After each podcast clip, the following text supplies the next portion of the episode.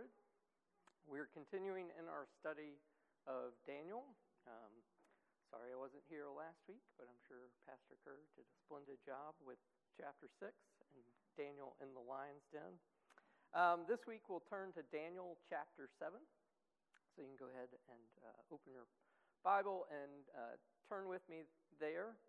Um, Daniel 7 is a turning point in the book of Daniel um, as the text shifts from, from being presented in historical narrative of, uh, regarding Daniel and his companions to a series of Daniel's apocalyptic visions um, that he experiences. Um, we move um, from the sovereignty of God working in the specific circumstances of his people and demonstrating power over particular kings to uh, the second half is going to be more focused on a uh, broader and greater understanding of God's kingdom being established over and against the kingdoms of the world. But while the type of text changes, the message, um, the overall message remains the same. God Himself is the sovereign and ultimate disposer of the destinies both of individuals and nations. In His hands are both the lives of individual people, like you saw last week with Daniel in the lion's den, and the destinies of all earthly dominions, as we'll see this week. Apocalyptic literature thus proclaims a theology of hope to those who are suffering in the world. It reminds us that God is presently on his throne and that he will ultimately triumph. In the meantime, whatever the present cost may be in terms of suffering, obedience to God is the only way forward for believers. So uh, let me open us in a word of prayer and then we'll read Daniel chapter 7. Let's pray.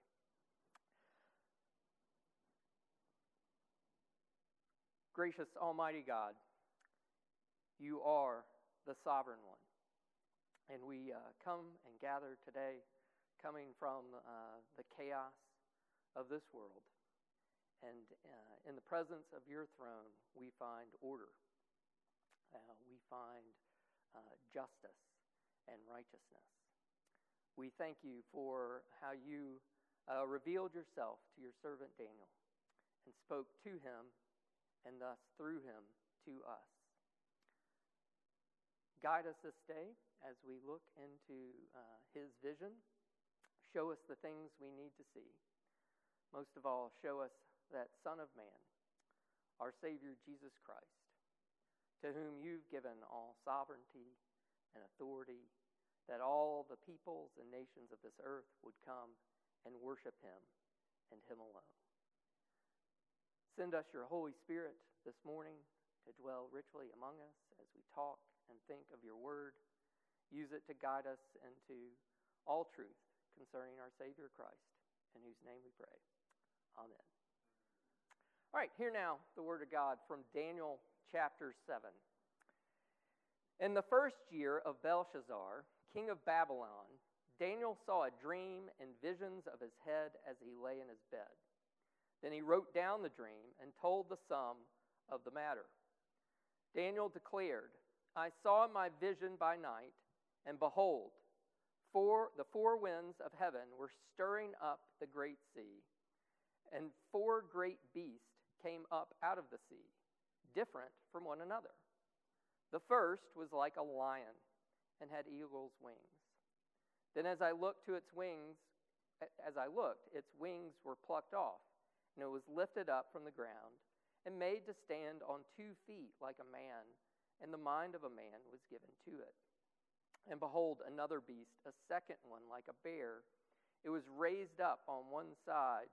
It had three ribs in its mouth between its teeth, and it was told, Arise, devour much flesh. After this I looked, and behold, another like a leopard, with four wings of a bird on its back. And the beast had four heads, and dominion was given to it. After this I saw in the night visions, and behold, a fourth beast, terrifying and dreadful and exceedingly strong. It had great iron teeth. It devoured and broke in pieces and stamped what was left with its feet. It was different from all the beasts that were before it, and it had ten horns. I considered the horns, and behold, there came up among them another horn, a little one, before which three of the first horns were plucked up by the roots. And behold, in this horn were eyes like the eyes of a man, and a mouth speaking great things. As I looked, thrones were placed, and the Ancient of Days took his seat. His clothing was white as snow, and the hair of his head like pure wool. His throne was fiery flames, its wheels were burning fire. A stream of fire issued and came out from before him. A thousand thousands served him, and ten thousands, ten thousand times ten thousand stood before him. The court sat in judgment, and the books were opened. I looked then because of the sound of the great words that the horn was speaking. And as I looked, the beast was killed, and its body destroyed and given over to be burned with fire. As for the rest of the beast, their dominion was taken away, but their lives were prolonged for a season and a time. I saw in the night visions, and behold, with the clouds of heaven there came one like a son of man. He came to the Ancient of Days and was presented before him. And to him was given dominion and glory and a kingdom that all peoples, nations, and languages should serve him. His dominion is an everlasting dominion, which shall not pass away, and his kingdom one that shall not be destroyed. As for me, Daniel, my spirit within me was anxious, and the visions of my head alarmed me. I approached one of those who stood there and asked him the truth concerning all this. So he told me and made known to me the interpretation of the things. These four great beasts are four kings who shall arise out of the earth, but the saints of the Most High shall receive the kingdom and possess the kingdom forever forever and ever. Then I desired to know the truth about the fourth beast, which was different from all the rest, exceedingly terrifying, with its teeth of iron and claws of bronze, and which devoured and broke in pieces and stamped what was left with its feet. And about the ten horns that were on its head, and the other horn that came up, and before which three of them fell, the horn that had eyes and a mouth that spoke great things and that seemed greater than its companions. As I looked, this horn made war with the saints and prevailed over them until the Ancient of Days came, and judgment was given for the saints of the Most High, and the time came when the saints possessed the kingdom. Thus he said, As for the fourth beast, there shall be a fourth kingdom on earth, which shall be different from all the kingdoms, and it shall devour the whole earth and trample it down and break it to pieces. As for the ten horns, out of this kingdom, kingdom ten kings shall arise, and another shall arise after them. He shall be different from the former ones, and shall put down three great kings. He shall speak words against the Most High, and shall wear out the saints of the Most High, and shall think to change the times and the law. And they shall be given into his hand for a time, times, and half a time. But the court shall sit in judgment, and his dominion shall be taken away to be consumed and destroyed to the end. And the kingdom and the dominion and the greatness of the kingdoms under the whole heaven shall be given to the people of the saints of the Most High. Their kingdom shall be an everlasting kingdom, and all dominions shall serve and obey them. Here is the end of the matter. As for me, Daniel, my thoughts greatly alarmed me, and my color changed, but I kept the matter in my heart. Thus far, God's holy word. May He uh, open it in our hearts and our wills this day. All right. So, anytime we're dealing with apocalyptic prophecy, it's easy to, to get bogged down or lost in all the specific symbolic imagery. So, I want to start um, with the big picture. So, as we look at Daniel 7 and as we look at these series of visions that Daniel presents um, to us here, what is the overall message conveyed by this chapter? In my Bible, as it, sorry, I had to, I have no printer ink, as my wife reminded me earlier in the week, get printer ink. Um, so, you know, wake up Sunday morning, oh yeah, no printer ink. Um, and I, my Bible keeps putting semicolons in my notes. Um, but as we think of chapter 7 as a whole, what's the, what's the big picture message being presented over the course of this chapter?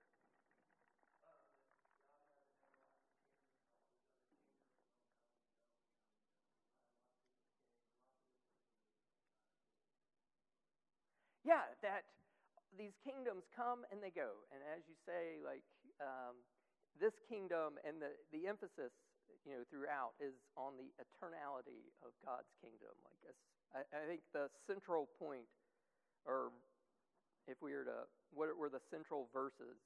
I think chapter 17 and 18, uh, or verses 17, 18 of chapter 7, present the summary of the chapter of, as a whole.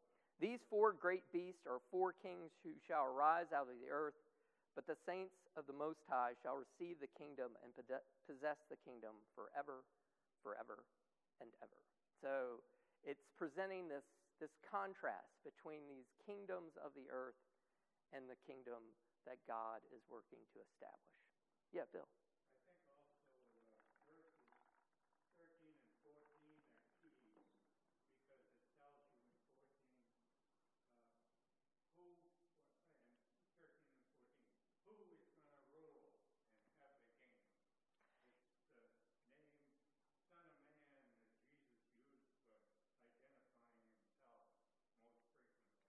Yeah, and that's one I want us to come back and spend some time on. But for now, as you say, like, you know, it's uh, a, real kingdom that's being established by the Son of Man, and he's different from these other kingdoms, um, you know, uh, in, in, many ways. But we'll get to the specifics in a, in a little while. But as you say, it's it's not just the promise of a kingdom, but who specifically is going to inaugurate that kingdom. And as you say, this is Jesus' um, favorite way of referring to himself as the Son of Man. So, using this phrase from Daniel to capture the essence of who he is.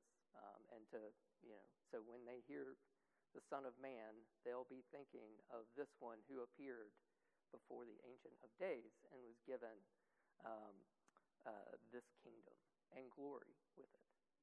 Good.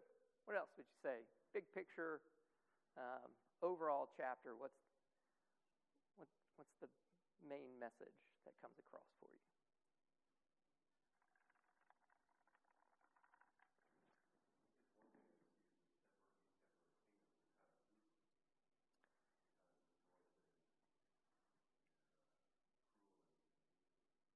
Yeah, they, they're being presented as, as mon- beasts, monsters. You know, they're, they're terrifying and they, for a, season, do terrifying things. Like, you know, I mean, again, like we'll get into the, some of the details, but it's, it's a pretty grisly picture that's being given of these beasts. And then the interpretation makes it clear that, that these are, are um, you know, devouring people, making war against the saints of God. And it, they're terrible, um, but they're going to be held to account so that there is this day of divine judgment where these monsters who rage for a time um, receive justice and God wins the final victory. Um, uh, you know, this message that, you know, um, you know, they represent um, destruction and disorder, but God is going to establish justice and, and order in his reign. Good.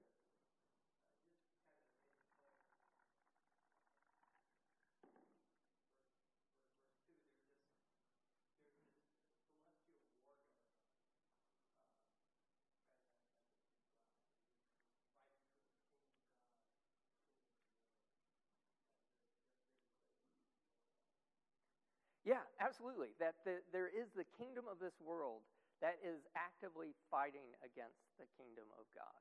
Um, and that's what it makes it, um, you know, as we consider its, its terror, um, uh, it's not just that, you know, the image of them is, is terrible, it's how they've set themselves in opposition to God and to his saints. Like, and again, like uh, Daniel gives us a specific moment in his life when he received this vision. So even though we've kind of left the narrative Daniel still places the vision in a particular moment in time, and in the first year of Belshazzar, you know, and that's who we saw back in chapter five. And as we talked about um, a couple weeks ago, Daniel is kind of a forgotten guy at this point. I mean, we don't know what he was experiencing under the reign of Belshazzar, but it doesn't seem like he had the same preeminence that he once had. And, you know, Belshazzar, um, yeah, it doesn't seem like the greatest person to, uh, to, to, to be under his authority. So, so Daniel is, is I, I think, temporally feeling that. Um, you know, living in the kingdom of world of this world and under the thumb of the kingdom of this world. And he's being given this heaven sent reminder of a different kingdom. And he's given this glorious picture of what that kingdom is like. Um, and that in, um, you know, that God alone is ultimate and that in the end his order will prevail. Um, uh, and thinking of going back to chapter 5 and Belshazzar, um, Paul Cho came up to me afterwards and he's like, I got a great summary for what we talked about today. And he's like, There's only one God, and it's not you. I love that, that that was the message that Daniel gave to Belshazzar. um, and that's the, you know, been a major theme of, of the text, you know, thus far, that these kingdoms of the world, starting with Nebuchadnezzar, uh, you know, hold themselves up and even, you know, present themselves as being the ultimate disposers of things. And, and God put Nebuchadnezzar in his place and, and you know, clearly demonstrated to him that there was a sovereign over him that had power to reveal things, that had power to deliver people from a burning fire, fiery furnace, that had the power to take away his mind and then restore it to him. Um, and so that's been uh, a major message here that's continuing in this chapter that, yeah, these, these beasts rage, um, but they, th- there's a fixed limit to it. Um, there's a time when the beast uh, oppre- who oppress uh, the people of God will be judged. Um, but the, like Daniel, uh, uh, and, and I think this builds on what Tim said. In the midst of this beastly world, our challenge is to live our lives with our eyes firmly fixed on the heavenly throne room.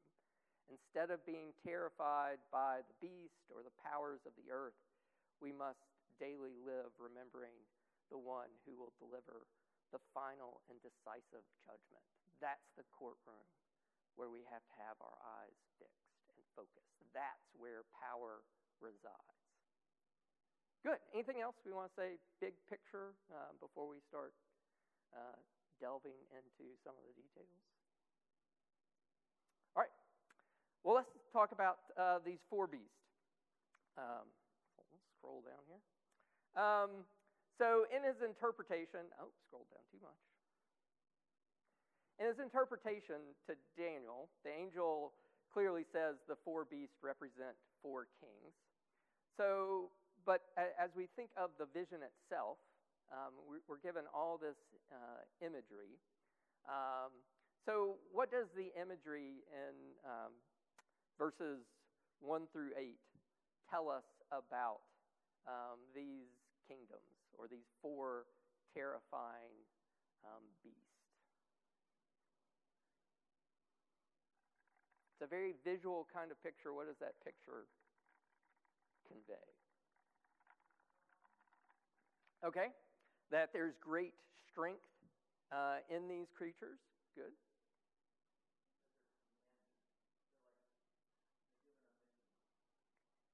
Yeah, to you know, the four winds of heaven were stirring up the great sea, and four great beasts came out of the sea, different from one another. Like, it, but it's you know, heaven's kind of stirring them up. Yeah, David.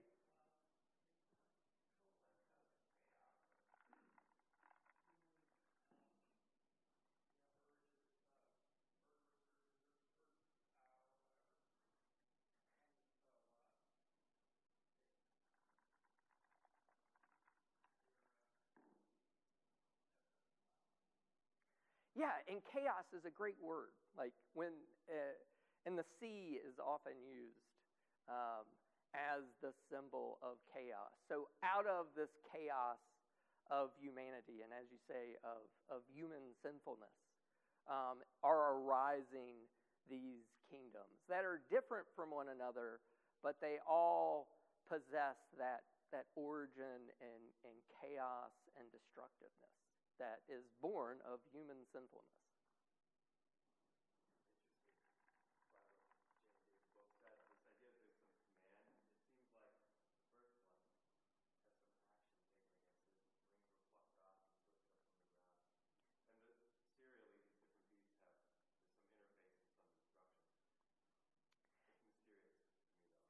Yeah, and again, like um, there there are lots and lots of differences in how people read these images, and or not how they read them, but how they apply them to different figures and people. So some people actually, um, uh, if you think back, like we're in the the last chapter of that Aramaic section of the book. So this is the last chapter. You know, it starts in Hebrew chapter 2, it shifts to Aramaic. It continues through the end of this chapter in Aramaic, and then next week we shift back to Hebrew.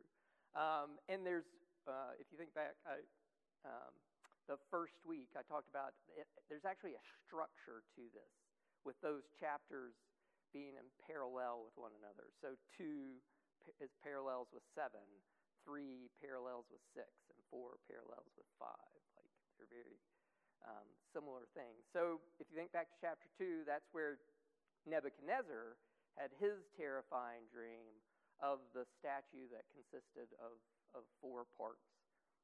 Um, and uh, in that interpretation, we were given that that first kingdom, the golden head, Daniel clearly tells Nebuchadnezzar, that's you. So if these, and again, there are debates on this, so I'm not insisting that these four kingdoms are the exact same four kingdoms of chapter 2. But if they are, then this first kingdom would be Babylon. Um, and so remember what happened to, to Nebuchadnezzar. He literally was rendered as a beast. Um, and it's God who removed the beastly aspects from him. And so this, guy who's been going around on all fours is um, lifted back up on two legs. So some people read it as specifically a reference to that, um, to, to that experience of Nebuchadnezzar, and that that detail indicates this is the particular kingdom of Babylon.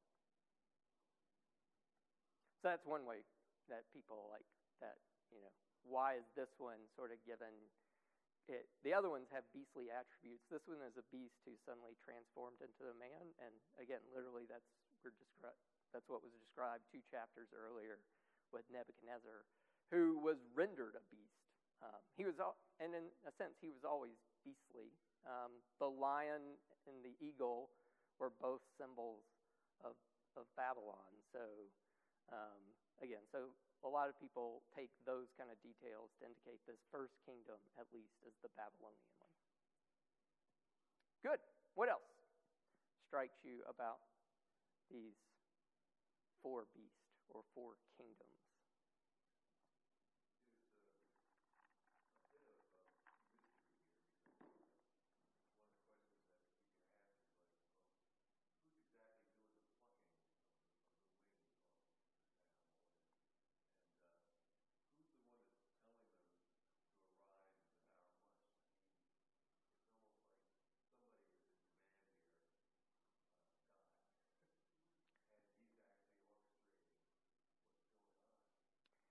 Yeah, and it's like um, a good example of this um, is from Isaiah, where, where God tells Isaiah what he's doing and gives us a picture of how God, to punish Israel, has raised up the Assyrians to come and execute his judgment against his people.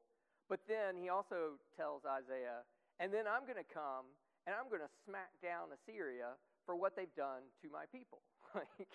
You know, so it's he's he's um, unleashing these beasts for his purposes, but their their reign is limited, and they will be held accountable for all the, the terror and chaos and violence they unleash on the people of God.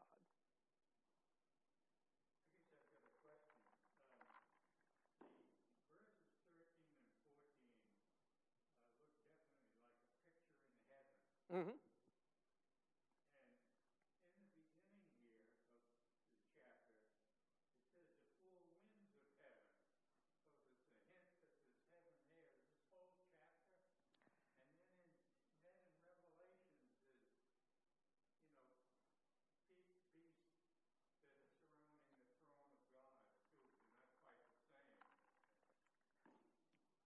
Yeah, we're being given, and again, this is part of, um, like, if we were to look at things that set, um, this is often labeled apocalypse or apocalyptic prophecy, different from normal prophecy.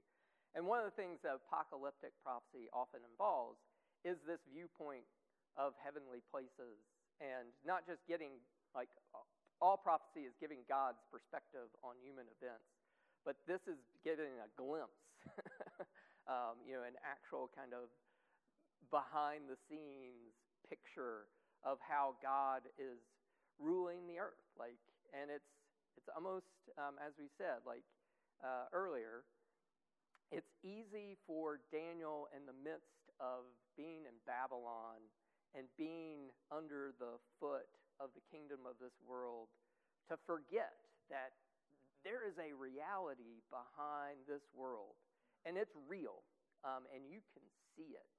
Um, and there are um, real um, figures that inhabit it, and that's the world that that is um, where reality is ultimately disposed, not by these kings, and not like a schmuck like Belshazzar, um, you know, who you know thinks he can toast with the things from God's temple, but God can snuff out his, his life that very night. Like he, he's been measured and found wanting.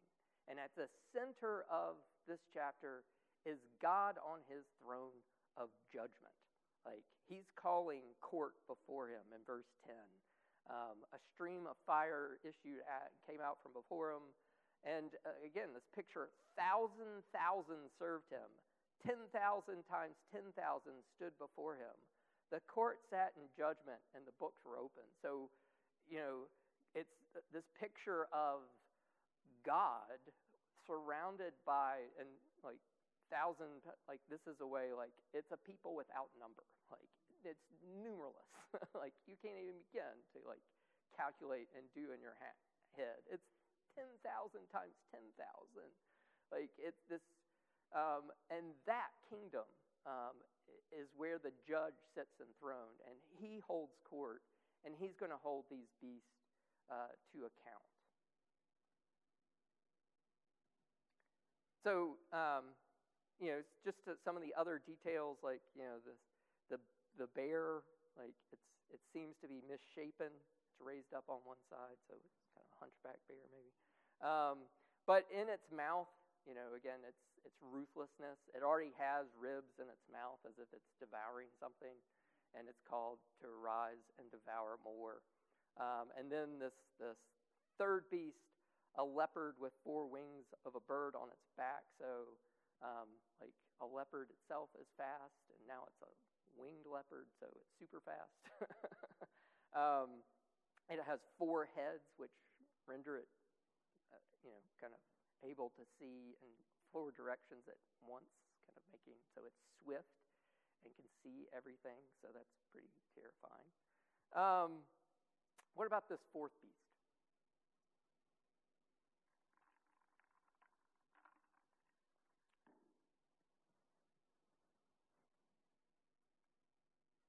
No one wants to tackle this one? It's very different from the others. And we're not told, like, like the other ones were given kind of, you know, we're given a lion and we know what a lion is, even though we haven't seen a lion with eagle's wings. Um, you know, we know what a bear is. Um, we know what a leopard is. Maybe not a four-headed leopard, but like, you know, we, we get the idea. This one, it's, it's, it focuses more on um, the, the terrifying aspect of it. Um, and, and then, uh, you know, emphasizing that this beast has horns and has 10 of them. And again, in symbolic language, horn is, uh, symbolizes strength. Horn symbolizes power. So as the, you know, he's describing, this is a, this fourth beast is terrifying, dreadful, exceedingly strong. It's, got great iron teeth. It devoured and broke in pieces and stampled with, stamped what was left with its feet. Um, and it's different in that it, it has this, this power that it seems to extend maybe over a longer period of time, because with the interpretation, we're specifically told that each of these horns represents a particular king. So this is an exceedingly strong, long lasting kingdom. Um, seems to be the picture we're given, and exceedingly terrifying. Um, uh, seems to be the emphasis on this fourth beast. All right, well, let's turn to, um, because I, am convinced we, we often get dragged into trying to figure out who the four beasts are when the point is to, to as Bill said, to, to put us um, in the throne room um, to put us in the presence of God um, because that's who. Um, that's who Daniel wants us to, to see and whose identity we, we want to know. Like, unlike in chapter 2, which gave us some clues about identity, these we're not given specific clues about who these, you know, what might be the literal uh, fulfillment of these kingdoms. But we are given the details um, as Bill said earlier, to help us identify the king. Um, we're given details um, that help us um, see Christ as this Son of Man. Um, but before we get to the Son of Man, let's talk a little bit about the Ancient of Days. So, um, not often are we given a physical representation of, of God, but this time we, we are. So, again, I don't think we we don't do like the Mormons and, and you know, they would take something like this and say, so God is literally an old man with white hair and has a physical body, and that's wrong. Um, so uh, we still take the picture as, as being symbolic. Um, um, but so, what do these images and symbols of this picture of, of the Ancient of Days tell us about who God is and what God does? Yeah, Tim.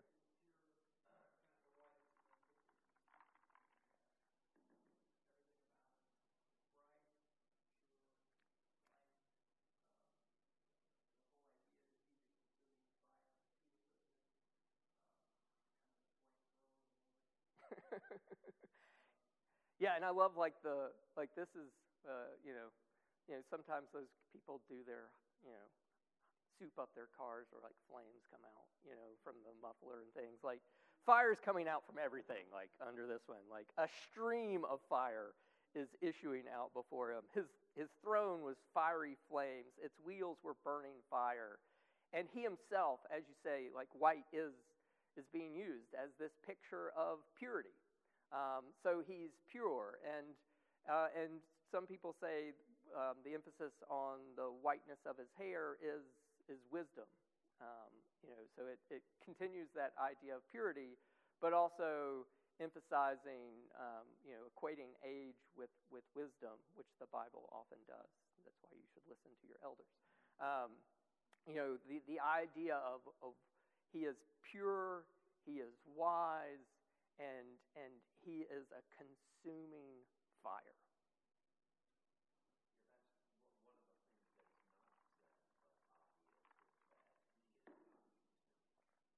Yeah, that he.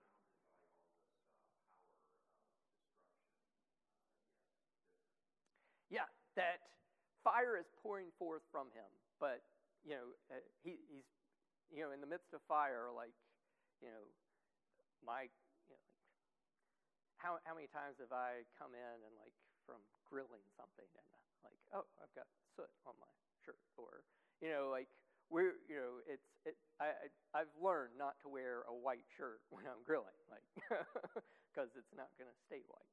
Um, but in the midst of this pouring forth fire, he's untouched by it. He remains completely pure.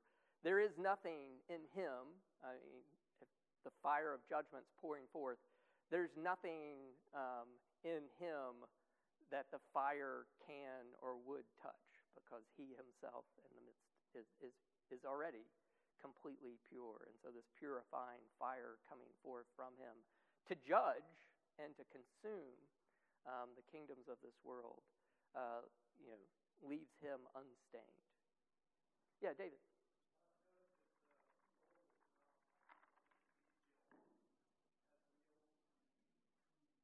Yeah, that his presence isn't l- local. um, you know, his his presence is is everywhere. Um, and again, like for, for Daniel, it's it's easy for him to think, I'm trapped in this kingdom.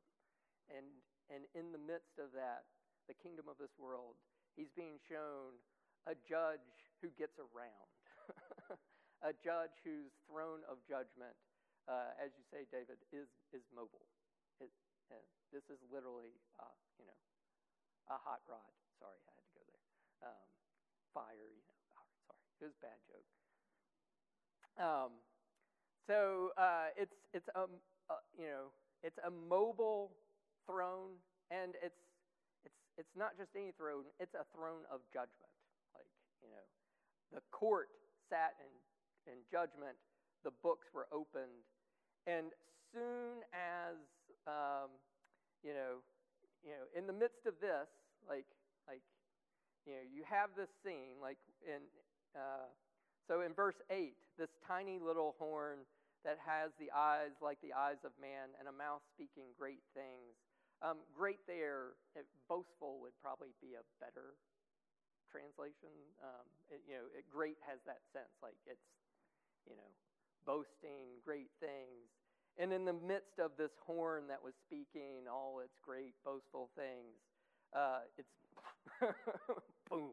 Um, as soon as the books are opened, um, the horn speaking, and the beast was killed, its body destroyed and given over to be burned with fire. Like, um, it's kind of like, you know, when the judgment uh, takes place and the books are opened, it's instant judgment upon the kingdom of this world. Um, it's like uh, Vizzini and the Princess of Bride, where he's boasting about, you know, his great powers of mind, thinking that he's, uh, he's, he's won this battle of wits. And never go up against a Sicilian when death is on the line. Ha ha ha ha.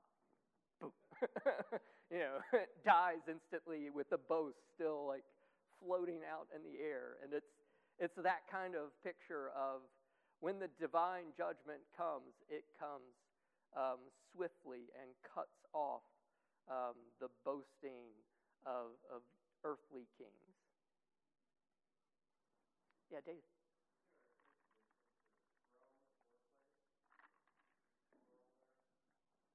Um, I think so. Um, because as we see the rest of the, the, um, the chapter, notice that um, it's not just the Son of Man who's been given dominion, glory, and a kingdom, um, but verse 18 the saints of the Most High shall receive the kingdom and possess the kingdom forever and ever.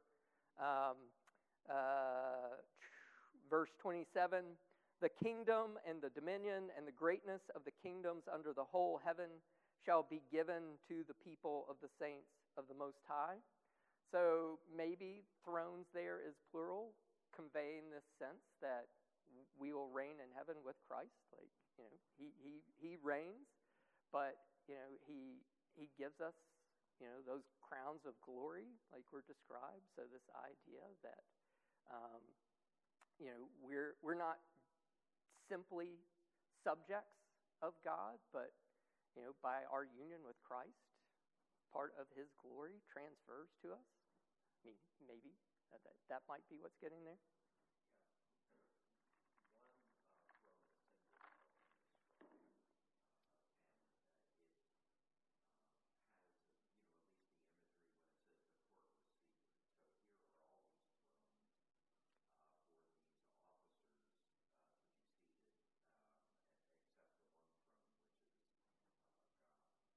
Yeah, that there is one throne that's preeminent above the others, um, and that's the one that's the focus.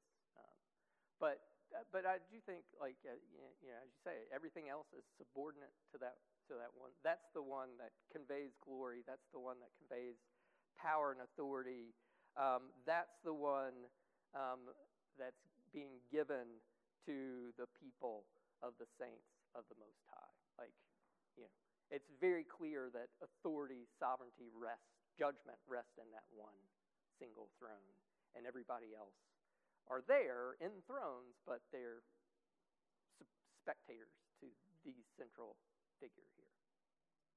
All right, uh, let's talk some about um, the Son of Man.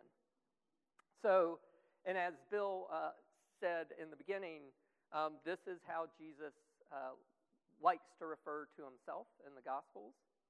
So, um, what do we learn about the Son of Man from Daniel's vision?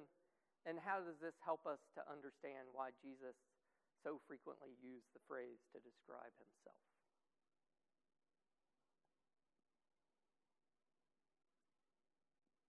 Yeah, Mike.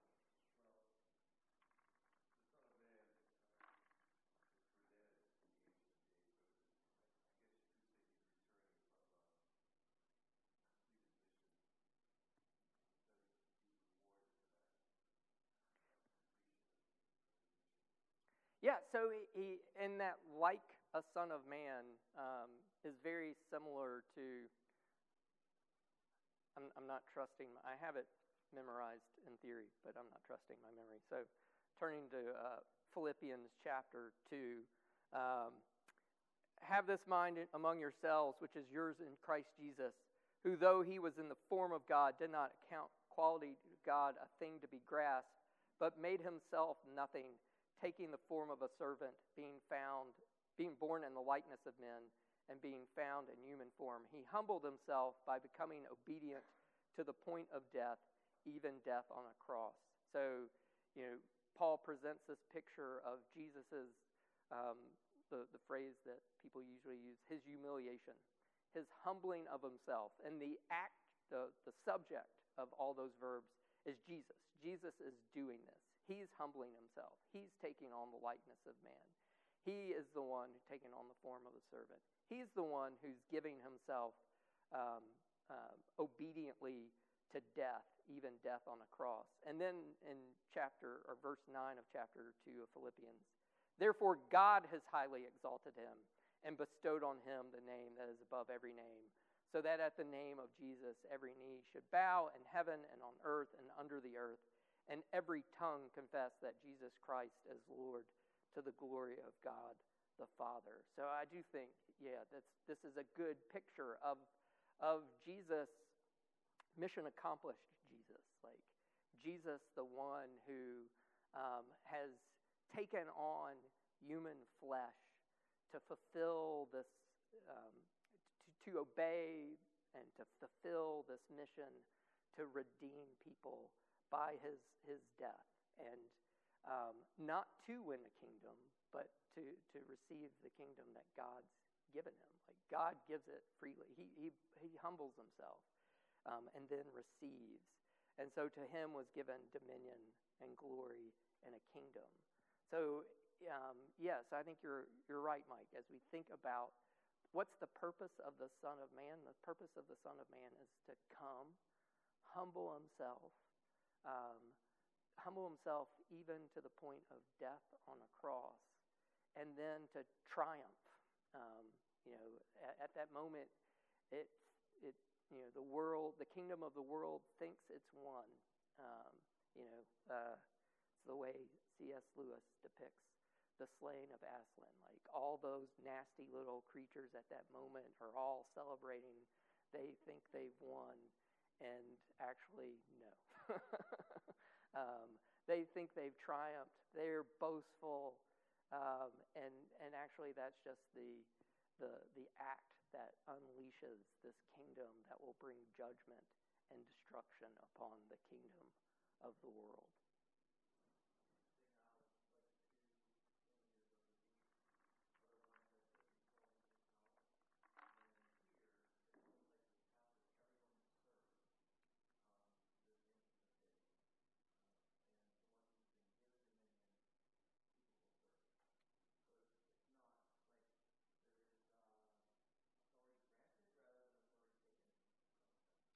No, I think that's a great way to think about it. And to think about like the difference.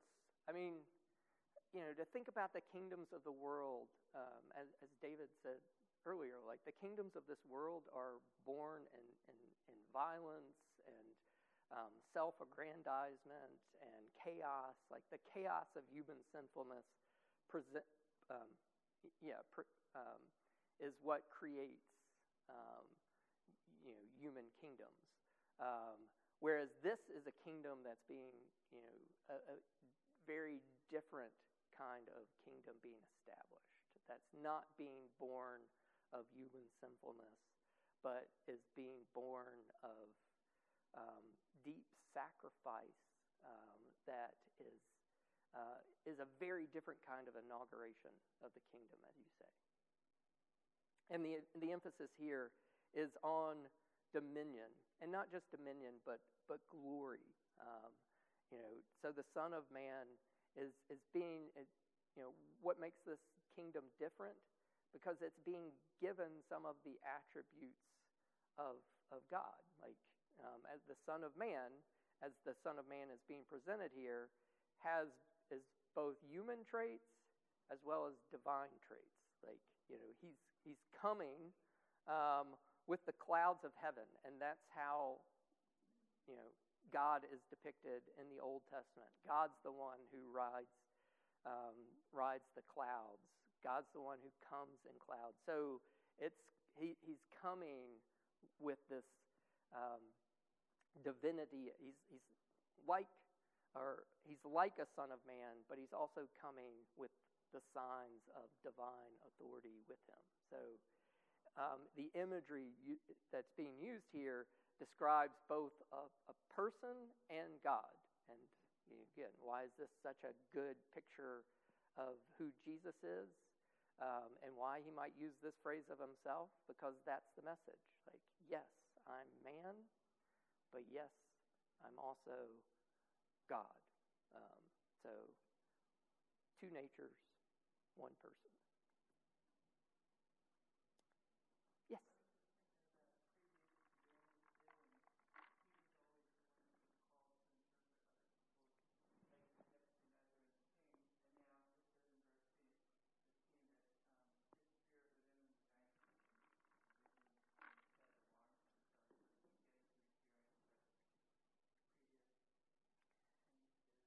Yeah, and the words like, you know, uh, alarmed, color of his face changes. Like, uh, yeah, it is this um, great um, parallel to how, and again, as you think about chapter 2 and chapter 7 being in parallel with one another, chapter 2, it's Nebuchadnezzar who's alarmed, and Daniel comes with this you know, Daniel emphasizes, like, I, I'm giving an interpretation, but God gave it to me. So Daniel always, like, you know, steps back from having being the source of the interpretation. But he's being presented before the court as the interpreter.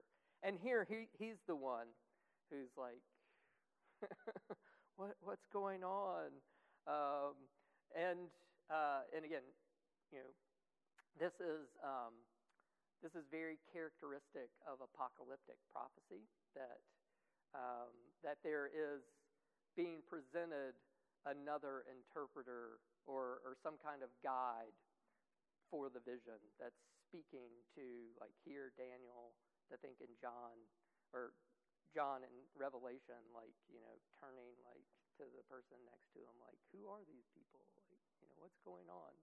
Um, and that's that, that's often the way it is. But here in Daniel, I think you're right. What a contrast, or um, it flips the, the normal script, where Daniel's the interpreter for scared kings, and now Daniel is the anxious one, and getting this this heavenly interpretation. Um, and the interpretation, you know, it, it it doesn't answer necessarily answer Daniel's questions, like you know.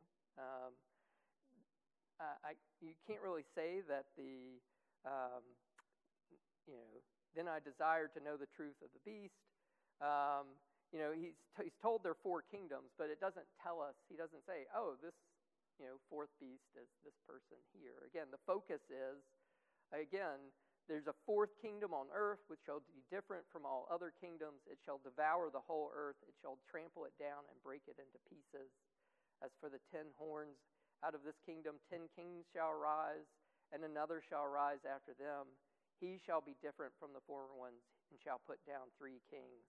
And then we get like what really identifies this final um, kingdom.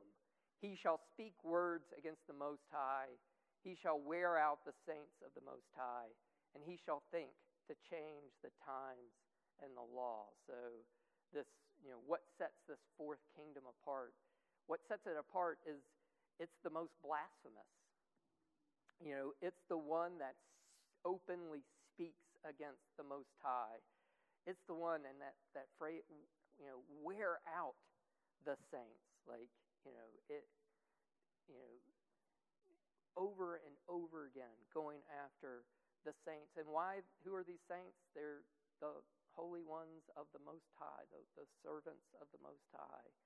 And shall think to change the times and the law. This idea that um, taking on itself, again, these kind of supernatural attributes of being able to, you know, shape time, to, to shape law ultimately, you know, setting itself in opposition to God. And, and this is why, you know, as Tim said, like this two kingdoms idea, like this epitomizes the kingdom of this world that sets itself in open, blasphemous opposition to God and goes after with ruthless intent the people of God, setting itself up as the ultimate authority and arbiter on this earth. But so, you know, it, you could see how this would be frightening and discouraging to Daniel. But the point, uh, the main point of the, you know, his, his heavenly interpreter is that, you know, his time's limited. It's got a fixed, appointed time to it. The court shall sit in judgment. His dominion shall be taken away to be consumed and destroyed to the end. And to the end there means to the uttermost. Um, so yes, their their kingdom, the kingdom of this world, sets itself in opposition to God Most High, blasphemes the God Most High, attacks the people of God, but it's for a limited time. Um, and often people, this time, times, and a half a time, like they want to make it like, oh, that's three and a half, or it's, it's more exponential. So, you know, so think of it if you're like, you don't have to know what the period is it weeks, is it days, is it months, is it years, is it decades, is it centuries? Like, you don't have to know specifically what the time is, length of it, but think of it as like if you're graphing X. So you've got one, a time, times two. And you think, like if you're looking at the growth curve, all right, what would be the next one? Four. Like one, two, four. But no, it's so it looks like, you know, and from the, the kingdom of this world perspective, it's going to keep going on and on and on and expanding and its power and continue. And that's why that, that last one, half a time, you know, nope, in the middle of its growth curve, it gets cut short. Like its time is limited and set and gets cut off um, by God in the midst of what it thinks is its triumphal reign. And like we saw earlier, in the very midst of its boasting, um, you know, the sound of all these great boasting words are, are still going on. And that's the moment the beast is killed and destroyed and, and, and given over to be burned with fire. Um, its dominion shall be taken away to be consumed and destroyed to the end, to the uttermost. And what replaces it or what takes its place is, you know, this everlasting kingdom. Um, you know, a kingdom that will be given to um, the people of the saints of the Most High. Their kingdom shall be an everlasting kingdom, and all dominions shall serve and obey them. A kingdom that consists of all peoples, nations, and languages. So again, different from the kingdoms of this world that sets people against each other, um, that, that um, emphasizes the divisions between people. This is a kingdom that unifies all the people under the king. So it's a great picture of the establishment of God's kingdom through the person and work of Jesus Christ that leads to this moment of divine judgment against the kingdoms of this world that are set in opposition to God's anointed. All right? Well, we're at time, so let me uh, close this in prayer. Gracious God, we thank you for our prophet, priest, and king, Jesus Christ. That he himself came, uh, the Word made flesh, and spoke truth to us concerning himself and concerning the coming of your kingdom that he, um, as priest, uh, made sacrifice of himself, giving a, a perfect um, propitiation for the sins of his people, that he uh, made a once and for all sacrifice to cover sin for eternity, to pay that eternal debt of sin that we ourselves could not uh, hope to cover, but that he covered it uh, paid for that sin with his blood, and then covered us with the purity and whiteness of his priestly robes. And that uh, he's also king, that he is the one who has all power and authority and glory, and that the kingdoms of this world that set themselves in opposition to you and to your kingdom are but for a moment. Um, they have a time, they have a, a season, but their days are numbered, where your days are not. Their kingdom has a limit, where yours does not. It's not bounded by time, it's not bounded by earthly borders, but it is an eternal and everlasting kingdom. And so we uh, come this day to worship our risen King, Jesus Christ, and even to long for uh, the picture that Daniel gives us here um, with the martyrs uh, under the throne of God, with them saying, um, Come, O Christ, come quickly, come soon. And we pray this in Christ's name. Amen.